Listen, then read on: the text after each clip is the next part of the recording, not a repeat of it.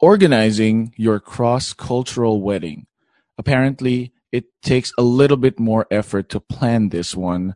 So you need to stick around and listen to this. Hi, I'm Paul Santiago, and this is the How to Wedding podcast. If this is your first time watching or listening to this podcast, welcome. If you are a bride who needs real wedding advice, current tips and tricks about your wedding, or honest opinions about the elements that make up an unforgettable wedding, this podcast is for you. I'm sure you hear that a lot, but what makes us different is that we know what translates well to photos and videos. I've been a wedding videographer for 16 years now, and I'm friends with a lot of wedding photographers. And I could almost guarantee you that our common goal is to be able to capture the wedding the way you want to remember it yeah, there's going to be those spectacular centerpieces and the breathtaking view, but when it's time for us to go in and up close, we see those blank stares and those eye twitches. So let's try to eliminate that with this podcast. The best part is these advices, they're coming from the source that you're supposed to get it from. Vendors from Southern California. We are in the epicenter of the wedding world after all, right? Our topic for today is cross-cultural weddings and how to organize them. Michelle Isabel Castillo is here and this is exactly what she specializes in. She specializes in cross-cultural weddings. I have to be honest, when I hear cross-cultural weddings, I immediately think of the moms and how they'd want to incorporate their culture into the wedding festivities. And if it's a mixed couple, a mixed cultural wedding, it can get a little messy. So I can't wait for you to hear this interview. Michelle Isabel Castillo is coming right up, and this is the How to Wedding podcast. And just like what we always say, if we're getting lost,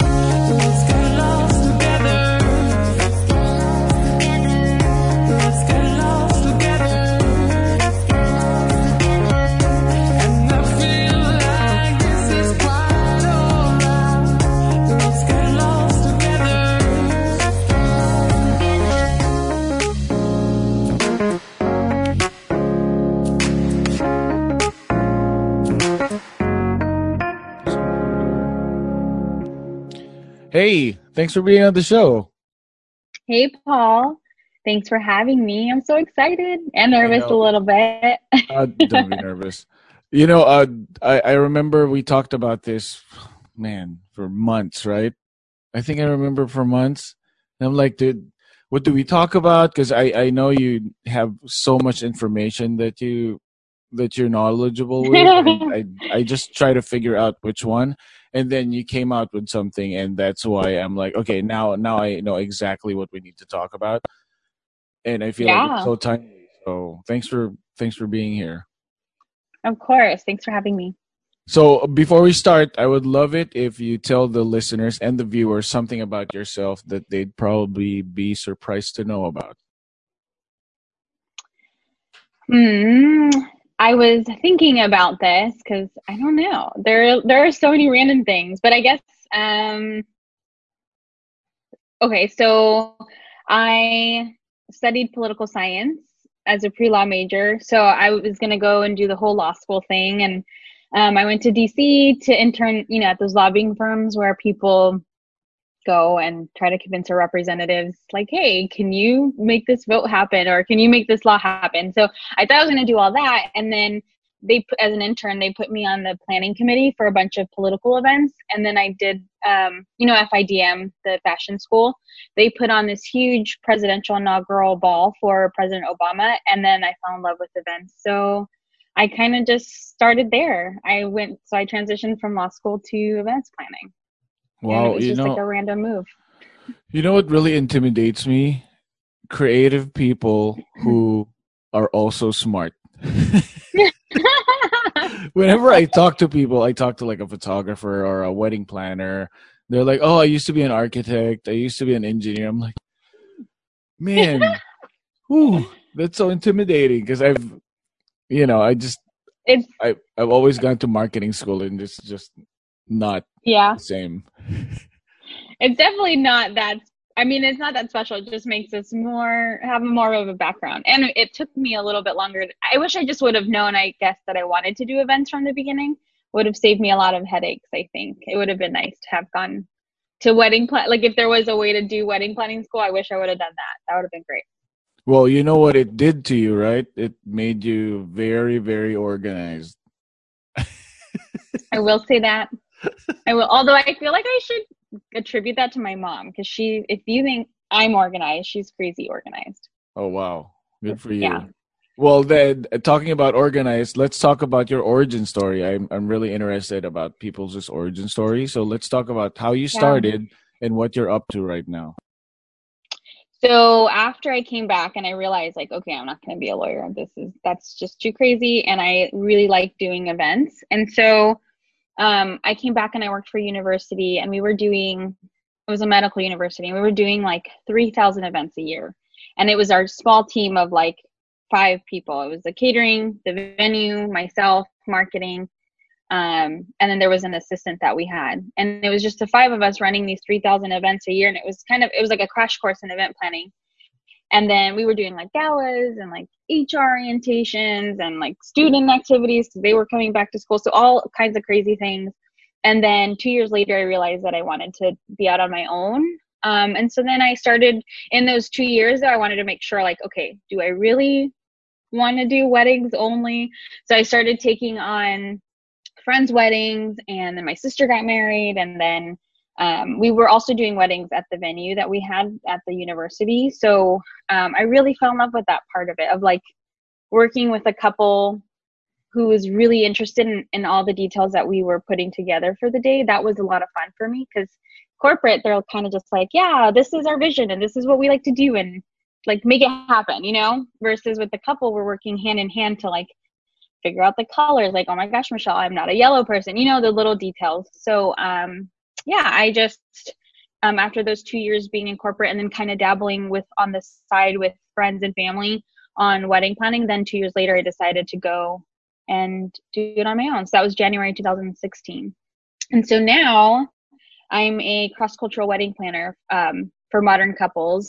So I work a lot with um, couples who want to blend, like they're coming from two different backgrounds. So whether that's Korean and Chinese or like Indian and Italian or whatever the case is, like we I help them blend their two cultures to create something really unique. And especially for for their guests it's pretty unforgettable because how often do you see like a Persian and Lebanese wedding come together? And like you know we're we're like we have the musicians coming in of Zafa and then we have like the you know the sofra which is like that Persian spread like you and then you don't ever really see that stuff come together. So it's pretty cool I'm I'm so curious how what what attracted you to start doing culture cross cultural weddings.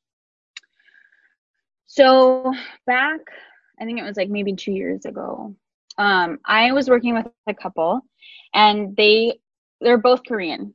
So they were. I was trying to encourage them to do pyebaek in their ceremony, and it just it was really hard for them to conceptualize because they're also since they're planning a wedding, it's like the first time, and that's really hard for them. And um, that part alone was a mind block for them. And then on top of that, to think like, oh, and on top of that, we're going to have a Korean ceremony built into the wedding, and it was really hard for them to figure out a way to put that together in their minds and how that would all work on the wedding day.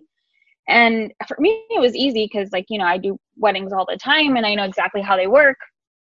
But for them, it was a little bit difficult. But they did want to have Pyebaek in their in their wedding. They just couldn't figure it out figure out how. So we didn't end up doing it. Um, I think the most um, the most traditional piece that they did was their moms were hanboks. That was like the biggest thing, but they really wanted more than that. And then I so I started I sat down I was like that really sucks cuz people that would have made the wedding that much more special. It was a really special day, but it I know that that was something they wanted. It just we couldn't figure out how to make it work. So then from moving forward, anytime someone would present a problem to me, I would approach it a little bit different by outlining the timeline for them, showing them a workflow of how that would all look for the day, working with vendors that have done that before so they know like okay, I'm going to at this point I have to be sitting in this spot to make sure I capture the bride or sitting in this spot so I capture the groom or or whatever's happening. Um so yeah, I think it just came from a place of no one was really doing that. Um, and it, and like if we Googled like, you know, Pyebaek Chinese ceremony, it does, it didn't come up often or at all, I don't think. And so it was hard for all of us to kind of make sure that it came together um, and to even see that vision. And so I decided in that moment that I would do that moving forward. You know, I, I well, I'm Filipino. If it's not that obvious, and um, we're so used to our Filipinos by by ourselves. We're very cultural, right? And we're so used to seeing um, our family, some of our family, getting married to Americans, and you know, our culture mixed with the Americans. It became more of like um, you're just sharing your culture with them, but then it never like because we're we're so used to like watching the American weddings in in movies, right? So you know, right. it, it it became like a more of like this is our culture. Here you go. But then when I started filming weddings here, and I did an, a Chinese Indian ceremony, and it blew my mind. Like, wow, this is the it. I think the the one thing that got me sold with cross cultural weddings, which I love doing, is the food because it's oh my gosh. everything. Oh my god. The food's amazing. I always get acidity when I get home. we all do. but it's worth it. It's yeah. so worth it. Oh yeah.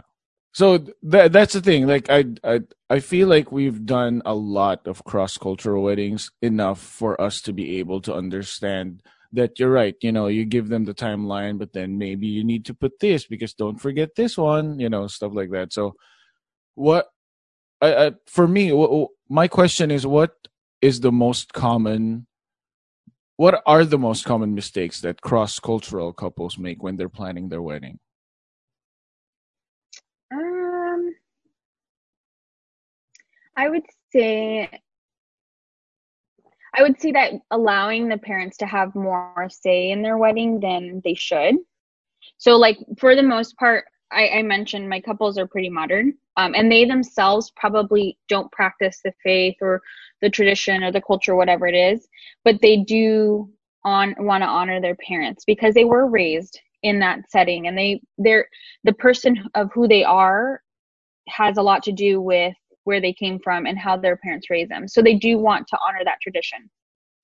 But then sometimes like now you know whoever they are they're mixed with american culture and with wherever they've been in the world. They are now this like new person and they should also showcase that. So having like a mom that's overly involved and wants it to be overly one way can really make the other person feel isolated or like they're not that important or like their culture isn't that important. And so making sure that we're setting boundaries for the parents and setting boundaries for the family and making sure that at the very end of it all they both come together both couples come together and are they feel comfortable doing whatever it is that they need that they're incorporating. So for example i worked with an indian chinese couple i mean i'm sorry an indian italian couple recently and the bride it was really important for her. She was not indian. She was the, the, italian. And it was important for her bridesmaids to be a huge part of the ceremony which it's not normal especially not you know in that culture. So she really wanted to make sure that that was a priority for her. But the mom who was mostly planning with me which is the indian mother she had no intentions of, of doing that. So we kind of had to negotiate and go back and forth and find a good place of where we could incorporate the bridesmaids and what kind of roles they would have. So just kind of making sure that you're sticking to your guns because yes, like you want to honor your family and also you want it to be authentic, but this is still your wedding and it should be a piece of you. It should be it should represent the two of you as a new couple. So do you think it's easier to handle a cross cultural wedding. Well, not easier, but uh, which one is easier? Handling uh, when you're trying to handle a cross cultural wedding. Is it easier if they're the couple is religious, or is it easier if they're, they're not really? They're a little bit more modern. Hmm.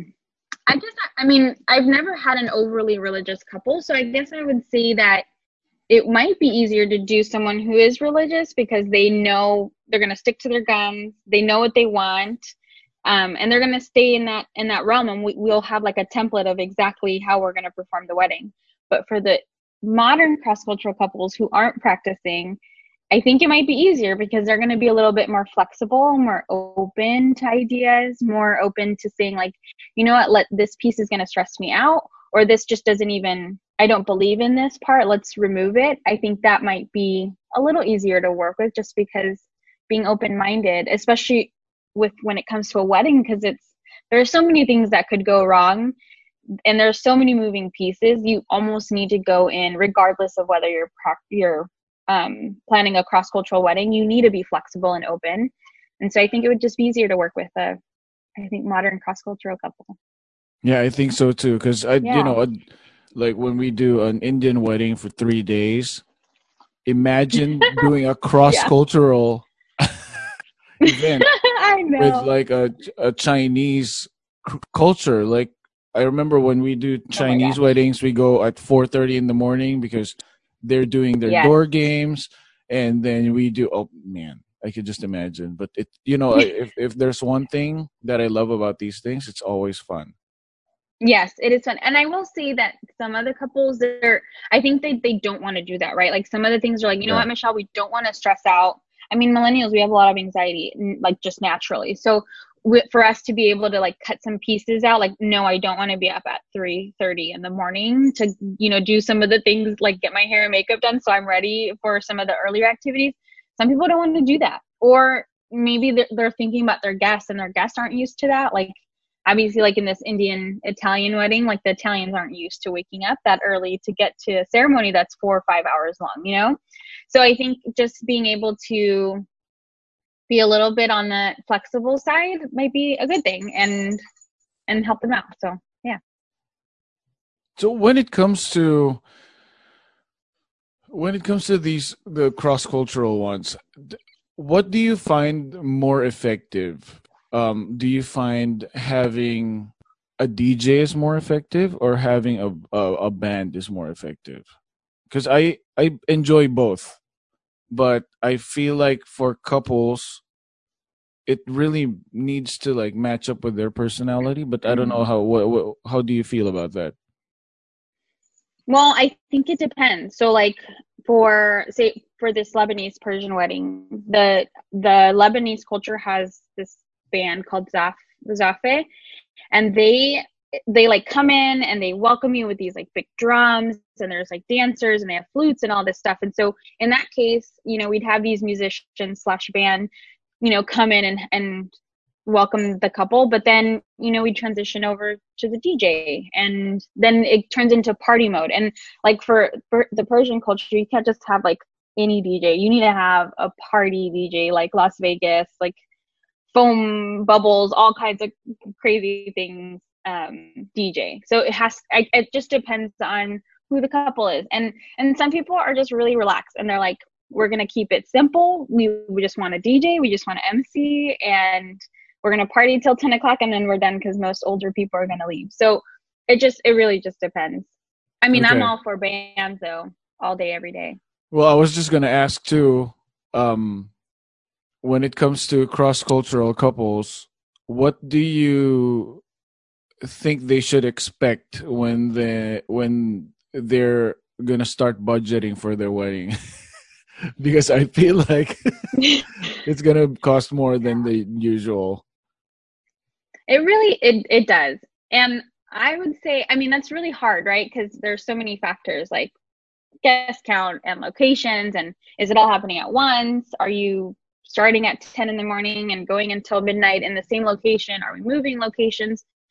Um, so it's really hard to put a budget to it, but I will say that I think most actually all most couples they always go over their budget right like they they start off with this number and then realistically when they get into the planning they're like oh shoot like it was a lot more than i thought or a band doesn't cost this or or actually I didn't even know I was going to have a videographer or you know like whatever the their plans they evolve over time and then they realize that they need to up the budget. So for sure sitting down to figure out what your wedding day budget is is important and then you know laying out all the all the pieces that are going to be a part of it and especially with cross cultural you're working with like probably double the vendors that you would normally work with That's on right. the wedding day and then not only that but then we have all the events surrounding that. So breaking down the budget by day and by event is probably going to be the best instead of just coming out with this like arbitrary number and you're just like oh yeah i have a hundred thousand dollars for this which you know especially for for a cross cultural wedding where we're having like 200 300 400 people that's not going to come close to anything for at least not even for the wedding day. So then you still need to think about all the other events surrounding it. And the thing with cross cultural weddings, though, is that, and especially if we're working with a modern couple, they don't want to do all the things. They want it to be like, okay, Michelle, we want to have a Friday mehendi and sangeet or or whatever it is that they want to do, and then Saturday is a wedding. And we only want it to be like half the day, not the whole day, and then we want to have a Sunday brunch where we tell everybody goodbye and then call it a day. So just being like I had said earlier about make making sure that the wedding is reflective of the couple and that they're sticking to their guns about what they believe in and what they want it to look like that's going to be important and then breaking it down from there um, from a budget standpoint of how much you want to dedicate per event because even like say if we took a mehendi for example there are like 15 vendors you know that come in that day or I mean, especially since it's supposed to be a fun thing, like there are just so many moving pieces. So it's hard to, you'll have to allocate a budget per event and then break it down by vendors and then you can go from there on how much the overall wedding budget will be. But it's typically like three four days i love happening.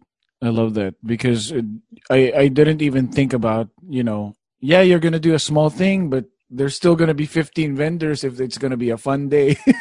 Yeah no mm. it really is. And i think and you know the family's coming from everywhere and the parents really want to impress them. Like it's never a like oh let's just throw a dinner together like and have them come over and have drinks. It's not that. There's so much like they want to show them everything like how successful they've become here in america and and they want to because normally like the, the the couples are first generation here their parents were first generation here That's and they right. want to bring their families over and they want to show them like we did well for ourselves we want to host you and some some of them even pick up the hotel bills which is kind of crazy but i mean they it, it makes sense or the transportation because they want to host them like because when you go to india or when you go to these other places that's how they treat you they're like come in we'll take you we'll, we'll take you to our family's house we'll take you to food you're going to be um have food every single day and you know it becomes like an experience and they want to do the same for family that comes out here to see the wedding it's a celebration, you know. Yeah, man, I can just imagine. So in the Philippines, um, traditionally, if you get married in the province, you feed the entire village. So I, wow. I'm assuming that in India or in, in, anywhere else, that's what they do, right? They invite everyone. But then oh, when yeah. you do a wedding here in the U.S., the people from different countries and different states they go here to celebrate with you, and it's not cheap and you know you kind of have to put on a show at least to entertain them and make it worth their while because exactly. so when you whenever whenever you plan these weddings i feel like as a cross cultural couple like if if you're someone like if if someone's courting you and you feel like they're in a big big culture i feel like you need to consider all these things. Yes you do. You do need to think about it. I actually have a couple who it was too much and they broke up. And it was a I can't remember the the two culture, but they broke up because they it was too much. It was too like when we started thinking about all the days. I don't think the bride realized like what would all go into it. Because she her family wasn't very cultural. Um it was his family that was very cultural and she didn't realize how much would go all into it. And when i started breaking down the days for them they kind of took a break. And then they were like you know what? We need to, i sent them to therapy and they went and they did their thing. And now they're back and they're wanting to move forward but it took some time because i don't think people realize especially if they don't if they're not cultural themselves or aren't heavily involved like have like friends or communities that you know have these like huge massive weddings or you know massive social celebrations they're not they have no idea what they're getting themselves into. It's almost like you know if we're dating hey if we get married like this this and this happens so so yeah well, cu- cultural is you know everyone is family. Some there are only few friends, but every like we call everyone that we know aunts and uncles. Yeah, me it too. doesn't have to be blood, right? So Yeah. yeah. Yeah. good thing we didn't get married in the Philippines because if we got married there, we'd probably have 800 guests, and I I'm gonna Oh be so God. broke. There's no way. We only had like a Well- hundred people here. Us too. That's what we did too. We're like a hundred people, but it, that was hard because my husband's Mexican and he we're Guatemalan, and he has like a million family members here in the United States, and it was just five of us. So I was like, wait, why do we have to invite, you know, 500 people? I'm just inviting like my five family members and then my my roommates from college. Like I don't understand. It was it's like so even with that, like us being so close in um, culture, it was really hard for me to understand. And I was gonna say, like for like some of these other cultures, like how you were saying, where um, you know, in like in the Philippines, you invite everybody. A lot of couples are, a lot of families experience that as well when they're planning these types of weddings. And sometimes, like I've had to deal with with not knowing the guest count. I think that's a huge problem because then you have to you have to plan for like 500 people and maybe you know 400 people show up. But since they're not doing rsvps and, and things like that then we have to budget even more because we don't know how many people are going to come. It could be like 600 that show up. So it, it gets kind of complicated and murky with them.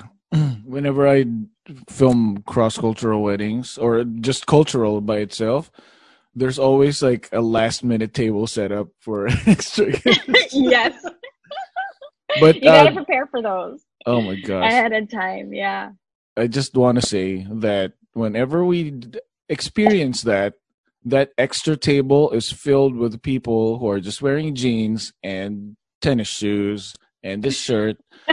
so if you are going to invite them, this is to the couples. If you're going to invite people, especially the when you feel that they're not going to dress up for your wedding, please tell them to dress up.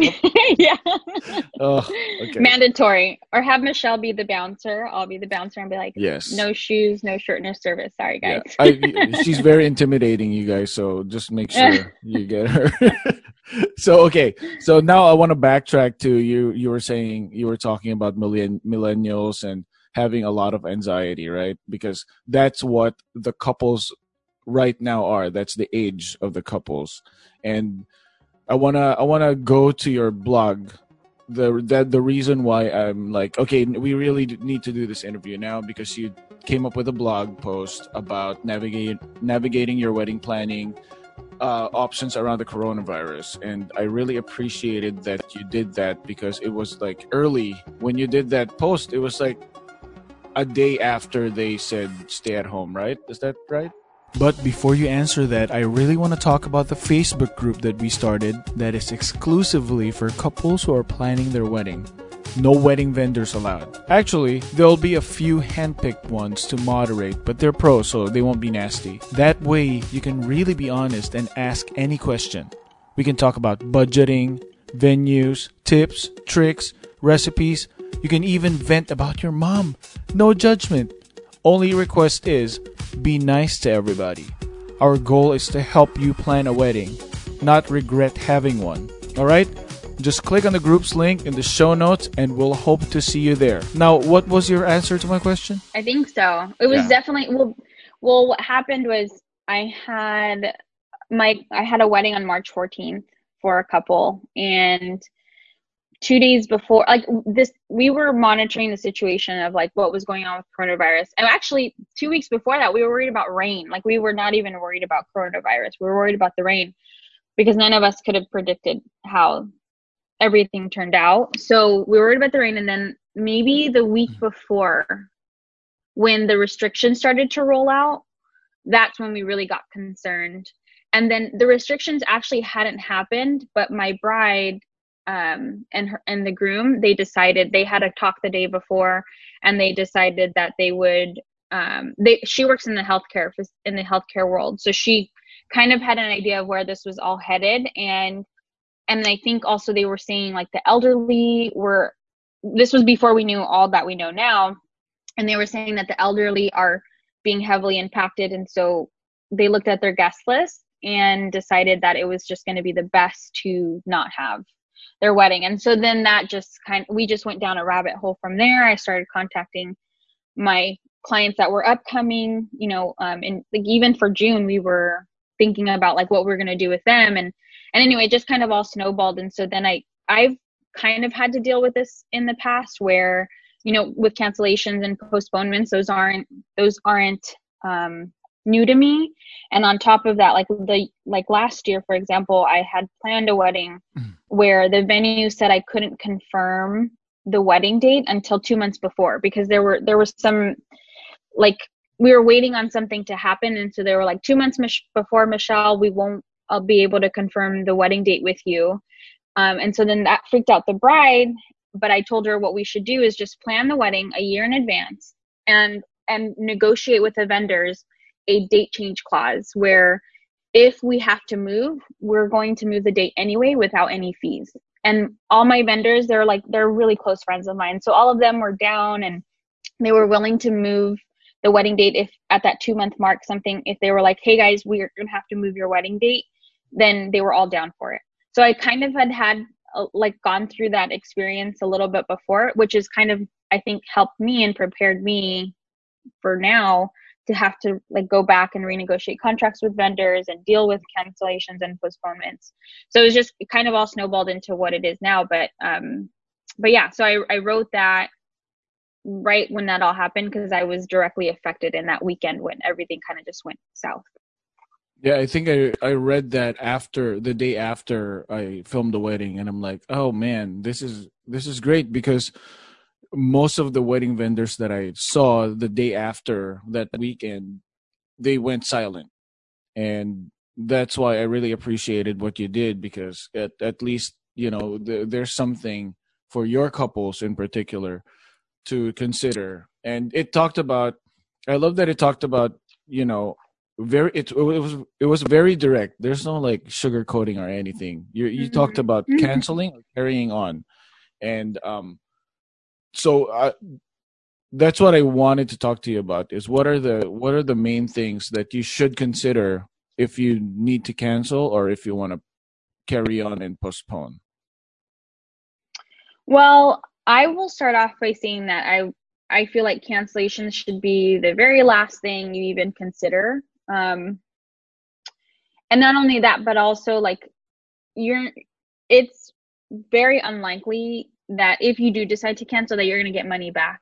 Like the like the vendors in the wedding industry are not you know driving around bugattis and like ferraris. We're we're you know small businesses and we're you, we work day by day and we depend on the income that we receive and we use it. We don't have like we're not just sitting on a on a pile of cash you know ready to just have it give it back to you when you're ready when you decide to cancel. So i i will say that it's very unlikely that you'll get your um, deposits back or, or retainers back.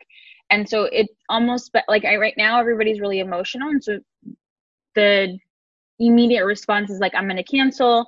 And you know what? I'm just going to get all my money back and then just forget all of this. But i would say to just post like put a pause and take a step back we should wait until we know more about what's going on with the situation and then throw a huge party later. And your vendors will be there for you. Obviously you'll have to renegotiate contracts. You might have to change date um might to you might have to pay fees for date changes. Um and and there's like so many little things that down the line you'll need to change um and and work on but definitely canceling i, I wouldn't recommend. And then like this couple the, they were like one of the very first ones that would have to cancel you know back then when when all the restrictions started getting into place. And that was march 14th and they're going to have a huge party. So i was able to negotiate with all vendors well most vendors. I think there were only like two that had hard costs like florists and um we had a pie lady or something. So they had hard costs and they had already paid for everything so they can't get any money back from there. But everybody else is willing to you know the food the beverage the band, everybody else is willing to put a party together later on this year or next year to give them the reception that they officially want, which is going to be less stressful for them because they, they decided to get married anyway. Um, and then postponing, um, for sure, I would definitely recommend that. Obviously, like you can have a big party or um, maybe even just working with your vendors to figure out like okay i'm not ready to postpone i'm not ready to start planning anything but maybe we can revisit these conversations when we know more about what's happening which is what i'm doing for a lot of my couples. I'm we're waiting until like i had a june 6th wedding so that's what in a couple of months couple of weeks. And we decided yesterday actually that we would um, postpone their wedding to the end of the year. And obviously we don't know what's going to happen we hope that in the summer everything will be okay but if it's not what i'm doing is working with the venues and with the um, vendors on renegotiating our contract so that the couple is protected and so that it makes sense for the um, vendor involved. So like for the venue for example we're requesting that if we do need to move again on the new date because something happens that's crazy the couple won't be charged a fee for that. Instead, their fees will just go to the next date if for some reason we find ourselves in a, in a situation like this. Or or for vendors, like if they're not available, give them the opportunity to let them say like I might not be available, but my colleague will be available on your wedding date and I can honor the same pricing. Or what you know, we're just trying to get creative with a situation that everybody's comfortable with. I like that because uh, w- when you said um, don't expect your money back that's true because you're you know we're small businesses and i, yeah. I think some of the couples I, have ta- i've been talking to some of my wedding vendor friends and they were saying that the couples they're like oh yeah i know it's in the contract that it's non-refundable but we just want our money back and you know it's not we're not you know it's not a side gig and you know the fact that we have a contract means we're taking this seriously yeah. unfortunately this thing happened and i just feel like the couples need to understand that the money it's been used already especially if you've been if you paid like a year ago or six months ago that's that money's gone. Like if you roll reverse you'd probably understand it a little bit more right? Absolutely. Or or just like like bigger companies they're able they can weather the storm right? Like like if you look at Disneyland, they're not saying like, okay, we'll we'll refund you your season pass that you got. Like they're not doing that, and no one is complaining about that either. And then you have like hotels that are able, like big chains that are able to um, continue and like give people refunds, but they also charge a lot of money. They have a lot of clients. We are very small business, like mom and pop shops kind of situation in the wedding industry and and even like the big companies in the wedding industry they've laid off in the hundreds. So like i know three rental companies off the top of my head that laid off anywhere from five to a thousand people like between the three of them because it's the only way that they're going to survive is if they you know start cutting costs and get a little bit creative with how they're mm. spending. And labor is typically the one that goes because it's expensive. And the small businesses like we you know, if we did charge a lot of money, then yeah, get, you take your money, but we're charging what we're we feel we're worth and we want to provide you with the service and we want it to be affordable because we know that weddings are expensive. So we we do what we can, but we're definitely not charging enough to be able to yeah. handle something like this. And I feel like the the one thing that's going to save this industry and that's going to assure the couples that they're if ever they postpone if ever they postpone and move to a different date the one thing that's going to guarantee is for them not to ask the money back because every once you do that once you have like a mass refund then everyone's going to tank and then you're not going to have any wedding vendors. No. it's suck. Yeah or the ones that stand are going to be very expensive so good luck trying to find someone to yeah. redo your photography, but you're gonna mm. have to pay so much more. So think, yeah. Let me know what you think. I feel like for the couples who want who are thinking of refunding or doing anything else, I feel like instead of emailing it's is it better to just give them a call, give the vendors a call and see how they are and you know just so they could have like an actual conversation and how do you feel about that? You mean, sorry, do you mean so if they're um, thinking about decided... refunding? okay. Instead of emailing like, "Hey, can you give me the money back?" Just maybe like hop on a call and talk about it with the vendor that you're thinking of asking the money back for? Mm, yes, definitely a phone call would be great to start with, just to be human, you know, and to hear their voice and hear the reactions, and then to just approach it from a place of like, if I were in your shoes, because we're all hurting right now. Like, there is no one that's not like in shock, kind of, and disoriented and you know they're like we're all in like a weird space and so having that human connection if you can do facetime even better so you guys can see each other's face facial expressions and like how that person is reacting. So definitely a phone call would be good but also before you call review your contract. Like what are the terms? What did they say? Because you're going to be asking for a refund. When legally bound you should not be asking for a refund. That's breaking the contract. And then you are going to be legally responsible for something else which should be outlined in the terms. And if they're not then that's when you have that phone call. And um, talk to them about it and sometimes you might not even be able to ask for a refund because that's what the contract says but if you do decide to at the very least try to get that person's side of the story and understand where they are because some people can't even put food on the table right now so being able to hear that and understand where they're coming from is going to make the situation all around a little bit better. And then you guys can work on brainstorm and figure out a solution for how to move forward, knowing that they have a portion of your money, but you can't do the wedding. So, you know, get creative and, and talk it out. But for sure, I think that's a great idea to get on the phone. Yeah, just communicate. Communicate. Yep. Communication is key. Okay, so my last question is what is what is your advice for for couples future couples who are planning their wedding especially mm. now hmm. that everything's up in the air what's the best thing that you could tell them i mean i think in in my mind weddings are very very special they're very sacred they mean a lot so i think couples are should still be excited about their wedding it just obviously we can't be excited about it in the near future. You know, we might have to wait until after the summer to see what's going on.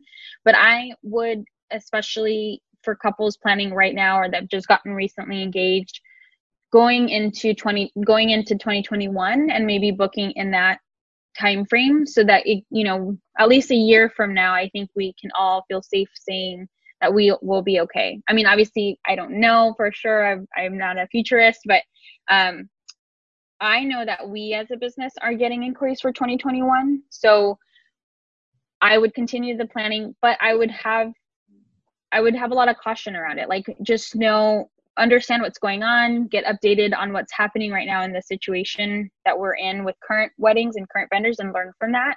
And like I had said earlier that I'm working with venues when we're changing these dates. I'm working with the venues and asking them like, "Hey, if we're in another situation like this, like a pandemic where none of us have control over it, can we move? Can you redo the contract? Like, like put a clause in that says, hey, um, if we need to move, can we move with no penalty? Like we won't ask for money back, but we'll just move our date for a new date. Or if if that's not possible, um, maybe renegotiating the terms so that we have more options for payment plans instead of like, you know, putting down you know ten thousand dollars right up front to you know book the contract or book the venue or, or whatever the case is like renegotiating some of those terms so that everybody feels comfortable i think that's okay to do right now in this in this time and some vendors they're not going to be okay with that and that's okay. Like some vendors cannot tell you that they'll be available. Like we have a team so i like if i'm not available on a new date i'm okay handing that off to my associate and then they can take over but some people don't have that kind of foundation or structure and that's okay. You just know that that's not probably the right fit for you. Or um, maybe they're willing to um, i don't know um, pass it off to an associate or a friend that you know like photographers for example i know that they have a lot of second shooters that also have their own businesses. And so maybe working something out creatively like that if that makes you comfortable you can do that. Um, but definitely going in with caution because we have no idea what when this will be over or at the very end even when this is over what weddings will look like. Because now you know we'll we'll have to think of like adding sanitizing stations and having um, antibacterial um, pumps everywhere, like on the tables. But definitely not doing buffets and appetizer stations. We're, we're probably gonna have to stick to plated meals. So all those kinds of smaller things, you'll have to think about those too. And and then just making your your guests feel comfortable. Like I don't think a 300 person wedding right off the bat is going to be a good idea, but maybe something a little bit smaller and more intimate for to start off just to kind of like when you go to a venue right you need to guarantee a certain number. Maybe you guarantee a smaller number. And then as you move along if if they have the space and you think you'll be okay then you can start increasing the numbers then.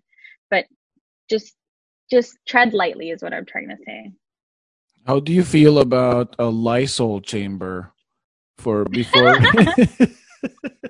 That's a great idea. Where right? do I get one? Just yeah, just like a human car wash. Well, thank we you. We actually have that in our house right now. We're like oh. every time we come in, my husband's like. Yep. Whenever I like go to the store to get groceries, that's and like we're wiping down everything, even our onions. It's so it's it's crazy. It's crazy. Wow. Yeah, that's what we do too. Like we have our own chamber in the house where she just lysols yeah. me after a groceries run.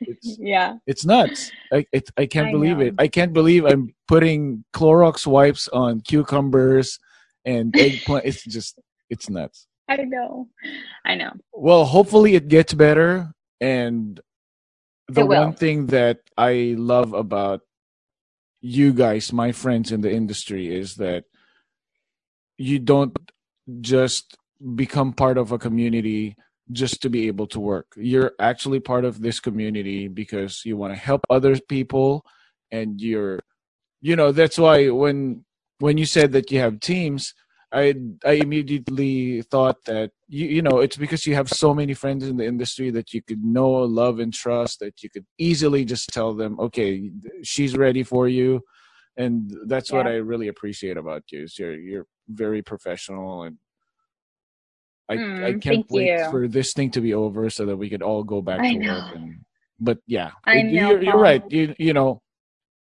it's probably not going to be a 300 person wedding anymore. At least not for the near future. So I love that. I love that you said that because it's the reality of things. It is. It is, and I don't. And it's not like we won't ever get back to it it's just going to take some time. Um and and hopefully it is by the my hope is by the fall because we have some weddings in the fall and i don't want to have to push them back either. But if we do i just i feel confident about 2021 for sure. Yeah me too. If if you know i don't think any other year is going to be as better as the, this year. This year has been in the ever since it started 2020 has been like it's so, so crazy. Yeah, uh, i i i don't know how we got here so fast from like kobe to here to oh. like i just i don't i don't even know. It just happened all so fast but yeah. we will survive. Every day i have to like i have to keep like I have these like a list of positive thoughts that I have to say to myself every morning. Even before our, our, call here, I had to say it to myself because I have to remember that like this this will pass also. We've we've seen you know 08 happened um, when presidential elections happen obviously like our industry kind of takes a dip or you know the zika virus happened for a while so destinations were kind of going crazy losing all their events. So i mean these things happen and then but we're relentless as a as a as humans we're relentless and we will get back to it. Yeah just, yeah just be relentless with washing your hands too. Yeah. I li- my hands are so crusty right now yeah me too. it's so dry. I did like a video yesterday. It was it's crazy. So okay so whoever okay. i would love it if uh, you tell the listeners and the viewers if they want to reach you or if you have the if they have any questions or want to look at your blog, tell them how to reach you. So my business is michelleisabel.com. Um, so you can you can go there and see all the things. And then if you want to follow me on Instagram, um, it's at Michelle with two L's, Isabel I S A B E L underscore. All right. Thank you so much. Those links are going to be in the notes in the yes. podcast and on the YouTube video. So thank you, Michelle. I really appreciate it. Um, hopefully we get to party soon because this I I can't wait to just get out of the house. Same, same. We will. We'll party soon. All right. All the best to you. Thanks, Paul. That's the interview, and I hope you learned something today. Feel free to reach out to our guest if you have any questions by clicking on their link in the show notes. This episode of the How to Wedding podcast is done, but be sure to hit subscribe to our podcast to keep you up to date. Share this to someone who'll need it and join the Facebook group to keep the discussion going. See you next time, and don't forget if we're going to get lost,